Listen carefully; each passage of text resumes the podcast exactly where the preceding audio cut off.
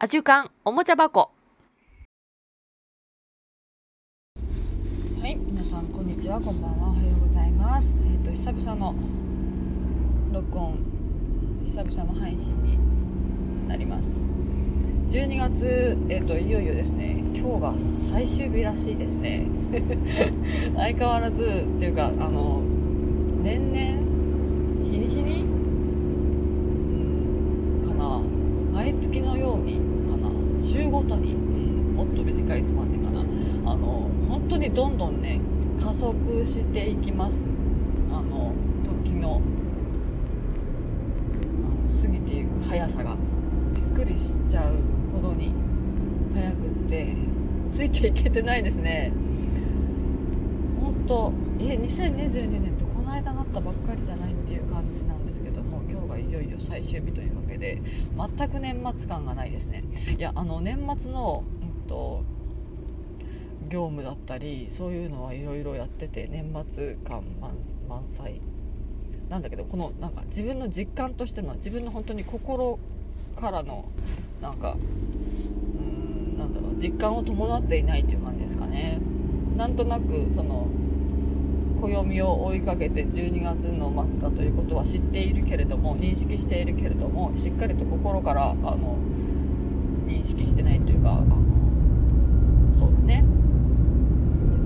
しっかりと,、うん、と感じていないからふとした時に「えもう？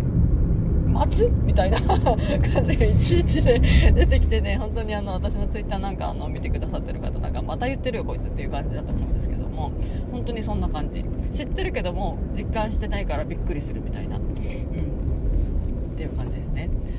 うん、そんなこんなで一応あの節目節目かな？節目っていうのは多分それぞれ人それぞれにあの時期的なものだったりその自分の、成長成長の過程においてそれぞれの節目っていうのは違うんじゃないかなっていうふうに思うんだけどもまあでもそうねやっぱりその1年が終わるっていうのでは暦が変わっていくっていうのではやっぱり、うん、結構今日振り返りを今年の振り返りをして、えっと、新たな年を迎えるっていう方が多いのかなっていうふうに思うんですけども、うん、うちはちはっていうか私はそうだな今年はどんな年だったでしょう。とにかくすごい忙しかったというかあの忙しくない、とね、多分その稼いだお金の額とかは多分うーん最低今までなんだろうな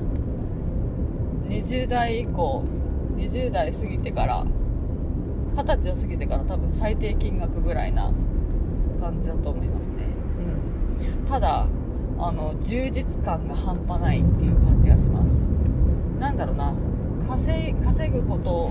に充実感を覚えたのではなくまああの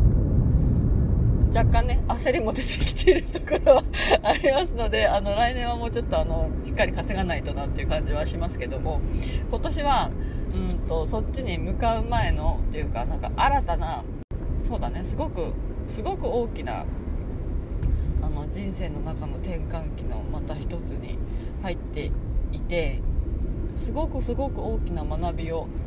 学びかな。そうだね。学びがねこの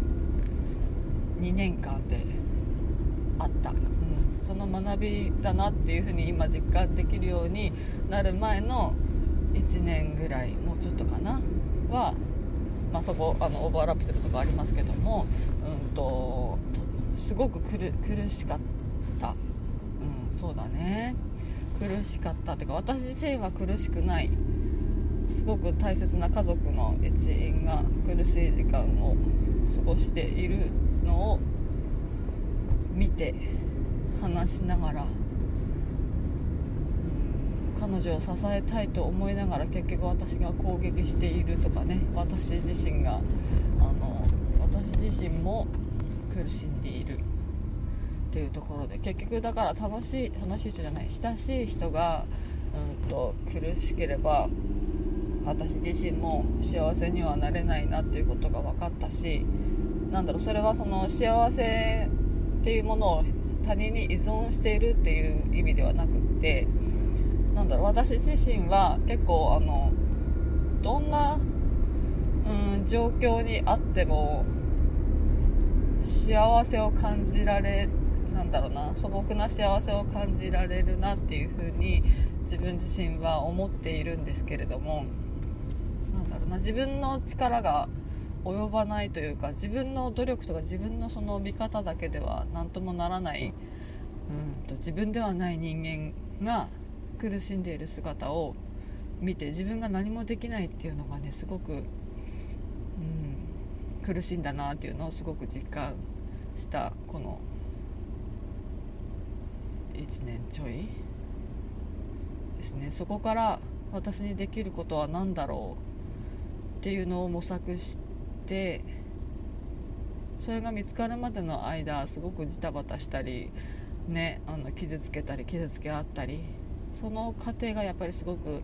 苦しかったんですね。全然平気平気って思ってたけども結局自分の体に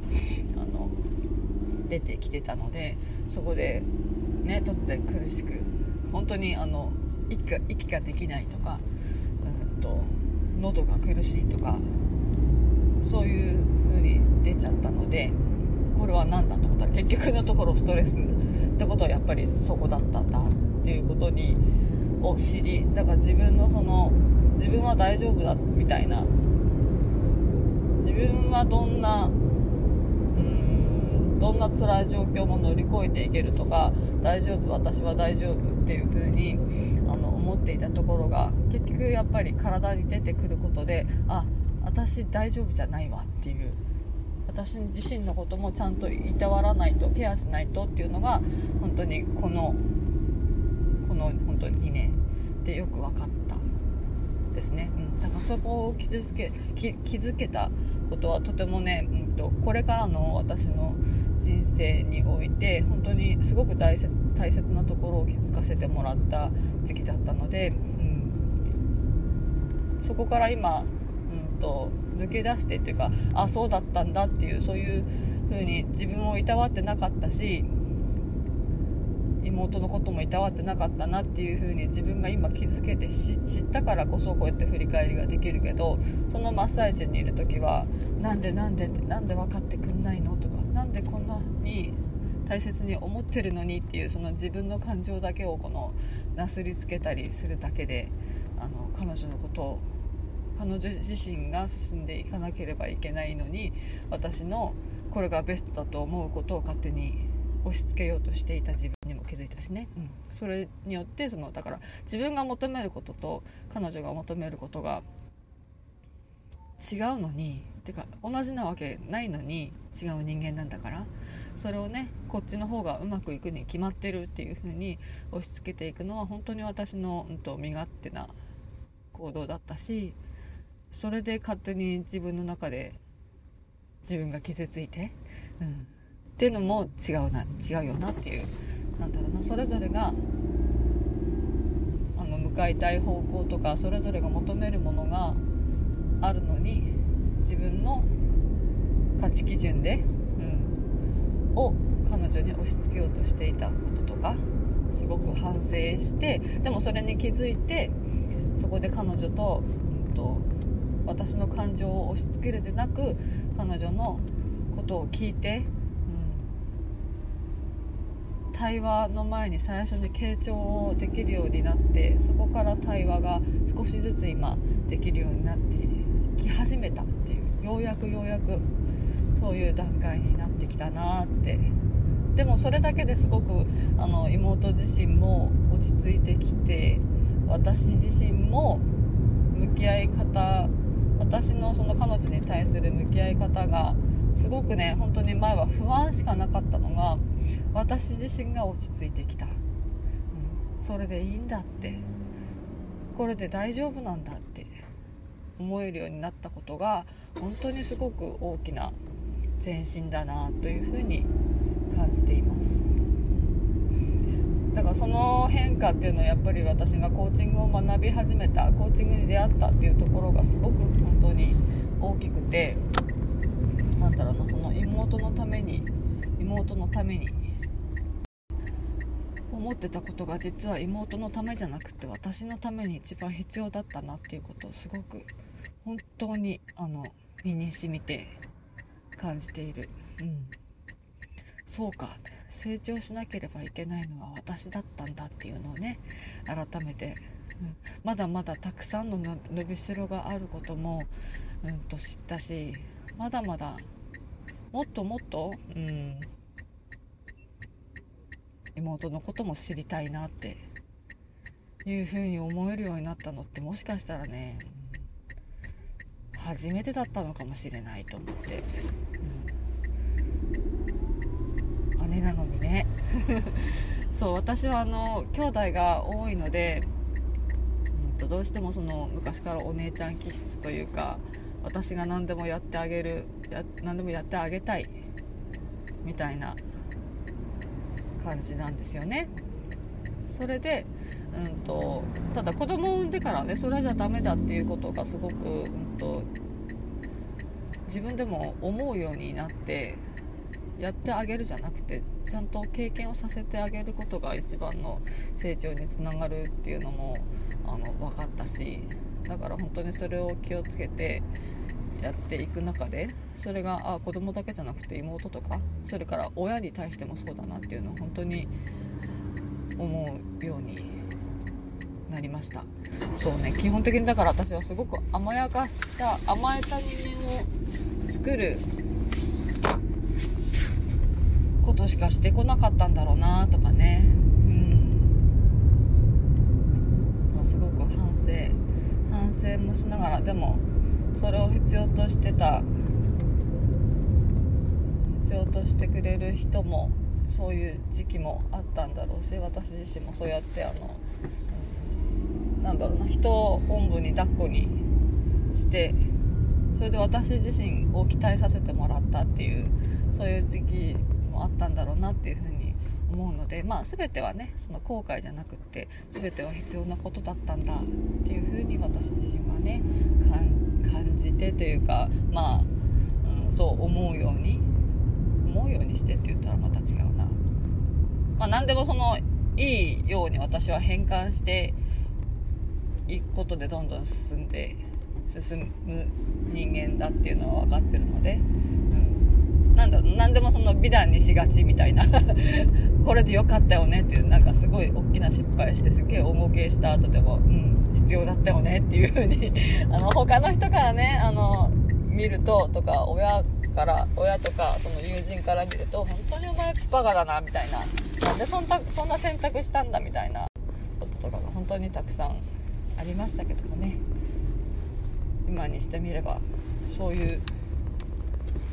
辛い時期さえも本当に必要としていたと今の自分を作るためには必要だ必要なスパイスだったというふうにあの感じています。はい。というわけでねちょっと遠い。すごいですねこの買い出しの。この変な時間にこんなに混んでいるのはやはり正月前だからですね。最後の買い物買い出しラッシュですね。自動車駐車場止めれるのかしらっていう感じがしますけども。まあまあとりあえずそんな感じで1回終わるかなと思います。またお話できれば。渡したいかな。と思います。よかった。1個空いてました。よっしゃ。あれ？違う。次の人が待ってあよかった。空いてた空いてた。はい。終了しますね。じゃあね。またね。バイバイ。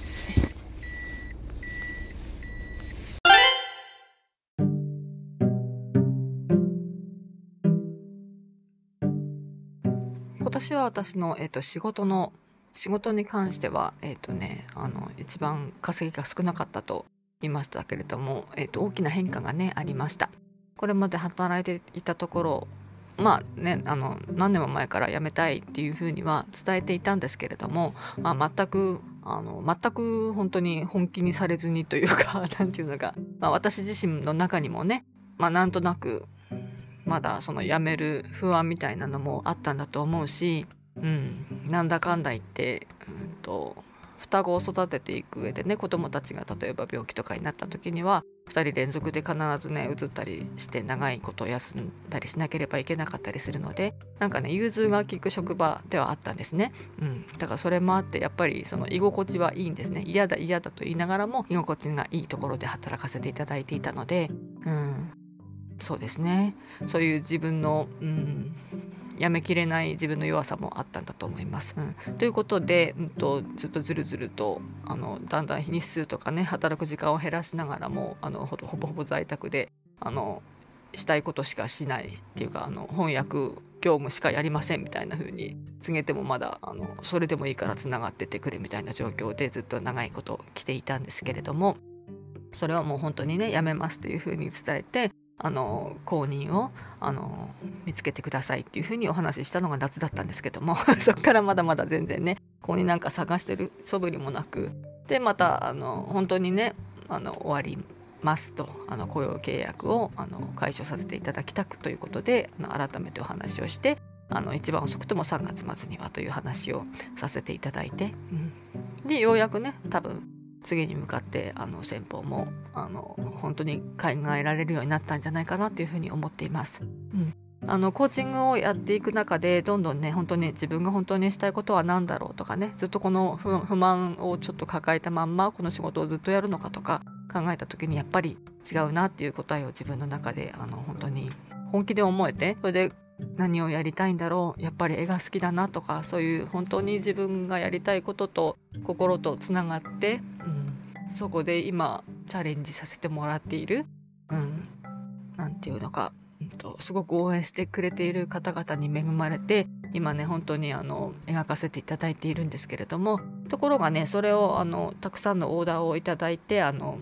ホワイトボードアニメーションとかを描かせていただいているんですけれどもそこで、うん、とすごく楽しいところから始まって、うん、依頼されて書くということはそのご依頼主の方の思いだったり夢だったりそういうものをすごくあの共有していただいてすごくあの本当になんか光栄だなというかその方々の人生の一部にあのこうやって触れることができてすごくあの嬉しいなっていうふうに感じながら楽しみながらやっていたんですけれどもやはりですねそればっかりになっていくとしかもあの何件も抱えてしまったので私自身がですねちょっといっぱいいっぱいになってしまい、うん、これだけっていう生活っていうのが今までに経験がなかったので、うんと、すごくいい経験になったなというふうに感じています。その中でやっぱり、うんと、制作とかその絵を描くだけじゃなくってなんかねバランスを私の中で心のバランスっていうのが、うん、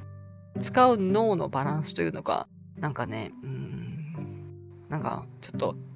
味変みたいな感じであの少しずつ、うん、と違うことも合間合間に入れながらそうしたらよりあの描くことも、うん、と引き続き楽しめるしっていう風に少しずつ自分が気づいていてですね。だからあの100%この絵の仕事ばっかりにあの注力をするのではなくというかそこばっかりに集中してストレスをためるのではなく、うん、と週に一度でも二度でもあの違う仕事を合間合間に入れながらすることであの全てを、うん、全てをというか楽しめるより楽しめるしより、うん、そうね切り替えながらやっていくことが私にとってバランスを心身ともに保てる方法なんじゃないかなというふうにようやく気づいてきまして、うん、だからあの給食活動をしたりとかねをしているわけです。まあところが思ったようにあの仕事が決まらずですねまあもがきながらまあでもこの給食活動の過程をまた楽しんだり、うん、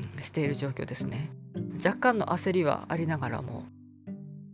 そうだなまあでもいざとなったらどんな仕事でもやればいいかなっていうふうに思ったりしてるので、うん、そういうふうになんか、うん、と違うことを間に挟みながら、と楽しんでいきたいなっていう感じがしますね、うん、そうずっとうちの中にいるっていうのもやっぱり私の中では私の、うん、私のこのタイプには不向きなのかなっていう感じはしていてやっぱり窮屈にね感じてしまうところがあるので、うん、在宅は在宅でいいところもあるし家の中で自分で好きなように自分の時間をってそれがねコントロールが、うん、とだんだんのめり込めばのめり込むほどできなくなっていったりするので特に絵を描くことに関しては本当にのめり込んでいつまでもやっちゃうのでそれじゃああの生活がだんだんままならなくあの夫や子供との生活も、うんと、あるのでそれの両立がちょっと難しくなってくるっていうのもあっていろんなストレスになってる部分がもあるのでちょっと切り替え切り返しながらうまく、うん、とどうやったら、持続可能な形でこの絵を好きでいながら仕事もやりながらっていうことが家族ともともとの生活も共にあの営みながらっていうのができるのかなっていうのをちょっと模索しながら今後、えーとまあ、数年かけて多分考えてトライしながらいろいろ変えていって試してみるんだろうなっていう感じがしています。そんな感じでねあのすごく大きな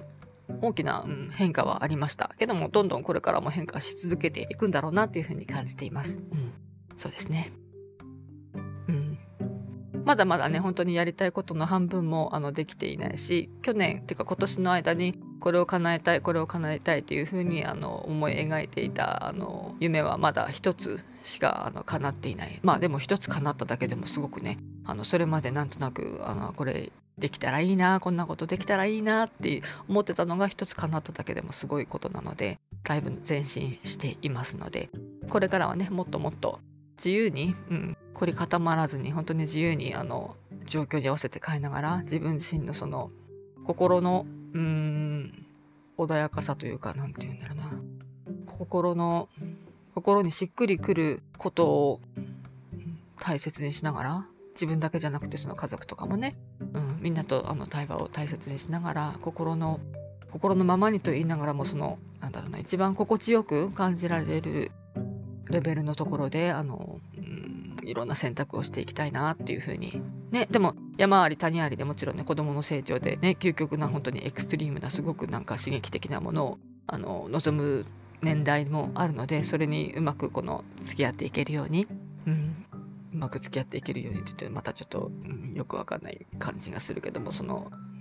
うん、騒ぎすぎず私が、うん、大げさになりすぎずあのうまく本当に支えていけるようにいろんな道しるべとなれるように道しるべになったりいろんな橋渡しとかも知らず知らずの間にね私がしているみたいな感じで、うん、お母さんにやってもらったとかお母さんがいなきゃできなかったっていうことじゃなくて後で振り返ってみるとあああそこにお母さんがいたなっていうふうになんとなくでもね思えるような存在でありたいなと、うん、私がいなければこれはなかったっていうのは本当に嫌だなと思ってて、うん、自分で自分の道を切り開いていっているっていう感覚を息子たちには持っていてほしいから、うん、ああまた長くなっちゃうからちょっとその辺その話はここまでにしようかなと思います。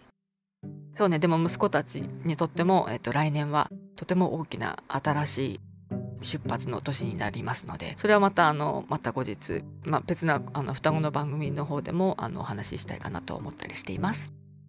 というわけであの全然まとまった感はまたないんですけれどもあの時間がねないので今年はこれで終わろうかなと思います。うん、うんと節目っていう話をしてたんですけどあの去年や一昨年の年末にはまだね本当に節目っていう風に感じることができず本当になんか本当に真っ最中っていう感じだったですね。だから振り返ったりすることもできずにまだまだ続くこのトンネルの中みたいな感じでしたけども。ようやくねなんか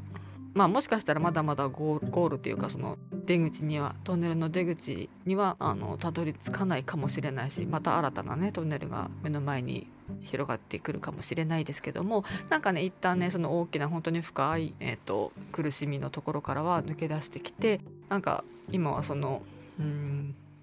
全て解決したわけではないし全て解決するってことはないだろうと思うんだけれどもなんかその、うん、大変な状況との向き合い方とかその妹との向き合い方とか自分自身とのうん、あの向き合い方だったりその視点だったりが何て言うか本当に前向きに進める新しい、うん、車を手に入れたような感じ？そんな感覚で、えっと、今あの過ごしているので、うん、なんか大きな節目、うん、そろそろ大きな節目が近づいてるなっていう感じがしてちょっとある程度は、えっと、振り返ってもいいかなって思える時期にいるという感じですね。うん、だから年末だからといって大きな区切りでは私の中ではないけれども、まあ、ある程度のところまで来ているかなっていう感じで、うん、なんかねすごく本当に、うん、久しぶりにね本当に20年ぶりとかに、えーと、訪れたこの大変な時期だったんですけどもそれをそれをまた、えーと、ようやく、うん、乗り越えていけそうだなっていうふうに思えるようになった。うんそしてこの本当にねこの12年の間っていうのは本当に私の中でもうんとすごくたくさんの、うん、気づきがあったのはやっぱりそのたくさんの方に支えられてきたからですね本当にあの出会いもあったしたくさんの出会いもあったしポッドキャストのとの出会いもそうだしね。あのコーチングを学び始めたっていうこともそうですしだから本当にたくさんのいろんな新しいことが始まっていく中で本当にねあの幸運だったなっていうふうには感じます。うん。たくさんの方に本当に支えていただきました。そしていろんな気づきをあのもたらしてくださった方いっぱい新しい学びを、うん、もたらしてくださった方それから、うん、知った激励してくださった方含め笑わせてくださった方も、うん、楽しませてくださった方々も皆さん皆さんに本当に感謝したいなと、うん、年末なのでここでなんか終わりとかじゃないけどもここで一旦ねあのありがとうございましたをあの表したいなと思いました。またねまだまだあの続きますので人生はもちろん続くし、うんと、大変な時間も続くかもしれないし、うん、でもなんかこうやって一つの同じ時代に一緒に生まれてきてあのほんのわずかでも接点を持てているっていうことは何かしらの本当になんかご縁があってのことだと思っていて本当にあの少なからずあの私ももしかしたら誰かに影響を与えているかもしれないし私は多大なる影響を皆々様方から本当に受けさせて恩恵を受けさせていただいておりますので本当に感謝したい。感謝しております。ありがとうございます。あの来年もまた新しい年もまたこれからもあのまたたくさんねうんご迷惑をおかけしたりまた変なこと言い出したりねするかと思いますけれどもこの時にこれがなるかっていう感じですけども今ねあのね追い炊きをしながらあの風呂釜の掃除をしているところです。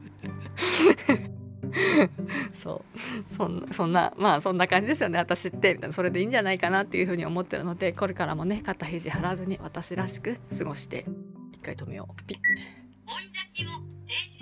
うん、私らしくあの本当にね過ごしていきたいな暮らしていきたいなと歩んでいきたいなと思っておりますのでこれからも皆様よろしくお願いいたします。今年1年本当にありがとうございました。ではではまた。じゃあね。皆さん良いお年をお迎えください。じゃあね。バイバイ